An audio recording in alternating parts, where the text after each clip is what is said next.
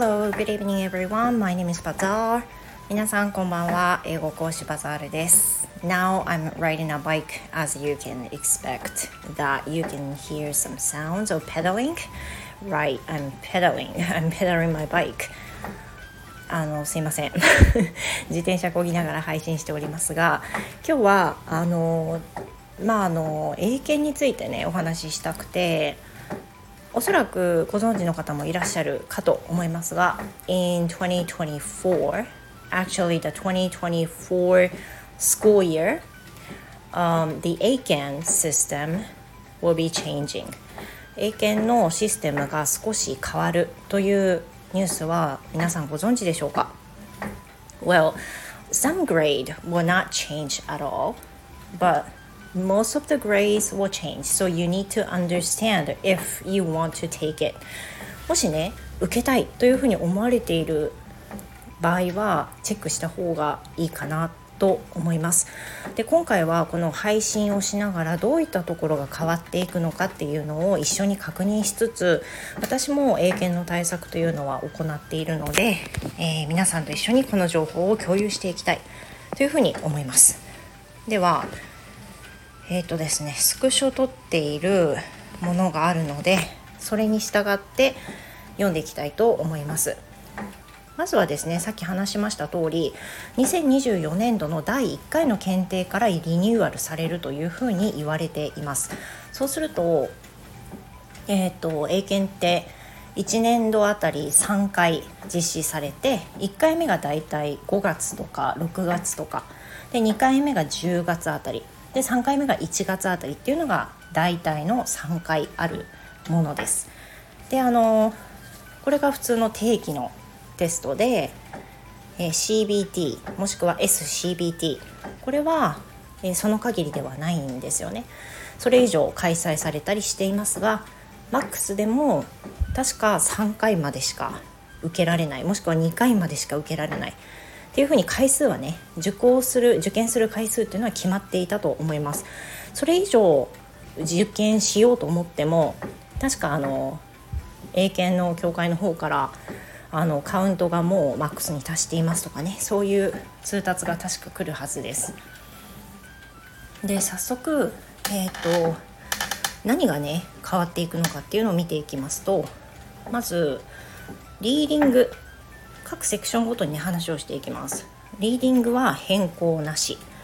今までと同じものをやっていきます。で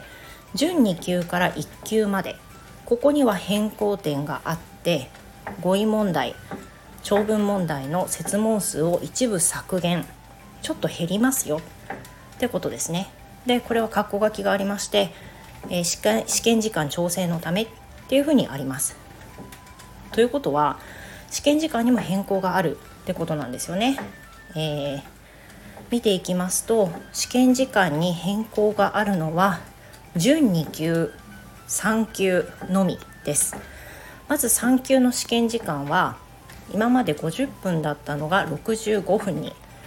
準2級は今までが75分だったのが80分に延長されますそれ以外の級2級から1級に関しては試験時間以外試験試験時間自体には変更がありません。でリーディングのね、えー、語彙問題長文問題の設問が減るってどういうことかと言いますとえっ、ー、とライティングのねお題が1個増えます。ライティングのお題って今までその一つだけトピックがあってそれに対して書くっていうふうなことで大体その配分としてはそのライティングに15分ないし20分の時間をかけてそれ以外の問題を解いていくっていうふうな配分で対策をされていた人がね多いと思うんですけれども今回のこのライティング変更点を言いますとまず3級と準2級。これライティングに関しては全て変更があります。3級と準2級は英作文問題の出題を1台から2台に増加。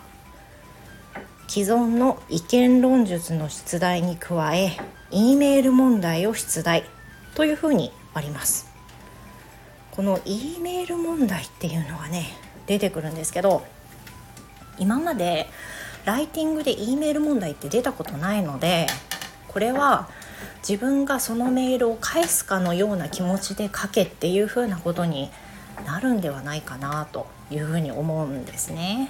例えば今までの3級準2級のライティングって言ったら割と簡単なものが多くて例えば「What would you like to do in your free time?」とか「Do you like to go shopping?」とかそういうことに対して1文2文まあ、準2級だったらもう少し長くっ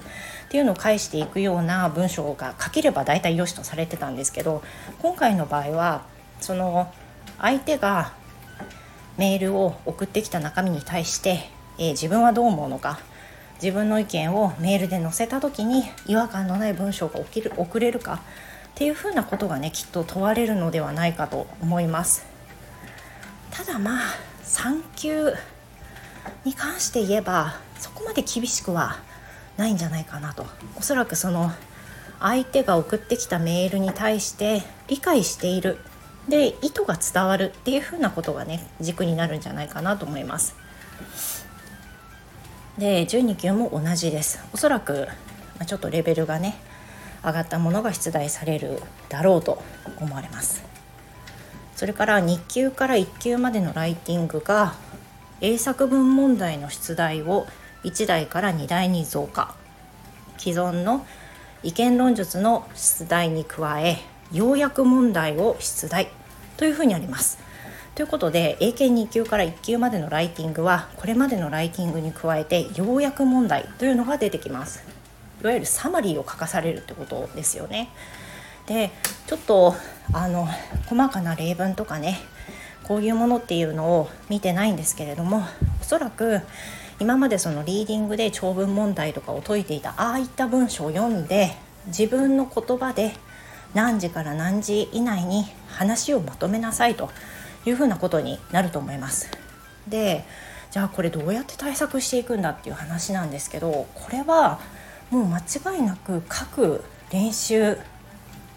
それから自分のスピーキングこれを高めることで対策ができるんじゃないかなと思うんですよね。で具体的にじゃあどうやってやっていくかなんですけど私が考えるこの要約の力をつけるやり方としては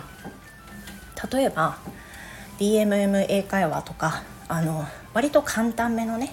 読む中でも割と簡単めのレベルのニュースを、まあ、音読されている方はなおのこといいと思うんですが音読された後にですね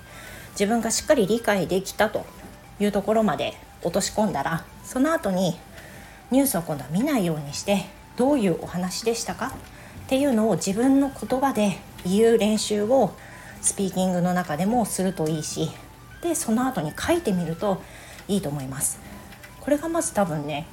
自分でやった方がいい練習だと思うんですよね。で最終的にそれをやりっぱなしだと自分のライティングがうまくなるっていうのがなかなか難しいので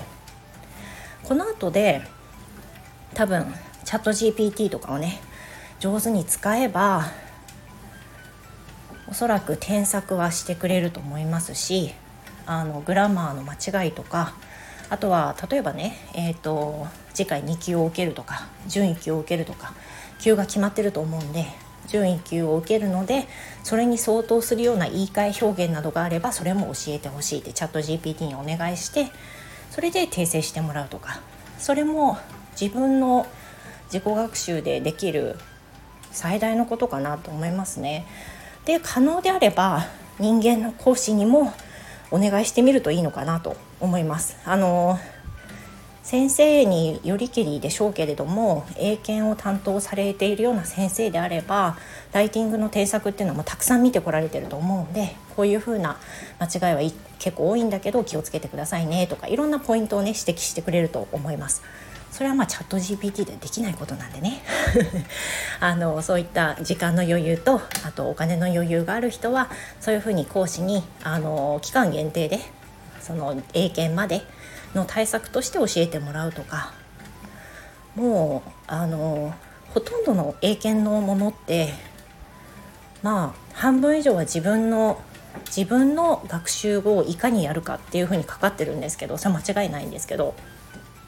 でも前の配信でも言いましたけどライティングとあとはスピーキング面接練習に関してはこれはやっぱり添削してくれる訂正してくれる誰かがいないともしくは何かがないとやはり上達ってとても難しいというふうに個人的には感じていますなのでせめてその2つのカテゴリーだけでもねあの誰かにお願いしたりさっき言ったチャット GPT にを使って訂正してみるとかそういった方法を取らないとただ書くばかりでは上達は難しいのかなというふうに思っています。ということで、えー、ごめんなさいもう相当ぜいぜい言ってる。ぜいぜいしながらあの自転車こぎながら英検の変更点について皆さんと共有していきました。これあのしっかりとね対策が対策をするっていうのは、まあ、第1回は難しいのかなって思いますね。だからこそまあ本当に今年度中に受かっておきたいっていう人は次の受験が10月ぐらいかな。そして1月とまだ2回残ってるんでね。是非臨んでいただいて。で、まあ、もしかしたら私リーディングできるしライティングとかもそんなに苦じゃないから来年度の方が合格できるかもっていうふうに思う人は来年度に受けてみるっていうのもいいんではないでしょうか。いろいろありますけれどもここまで聞いてくださってありがとうございました。いろんなご意見があると思いますがどうぞお聞かせください。Thank you very much and hope to see you again. Goodbye.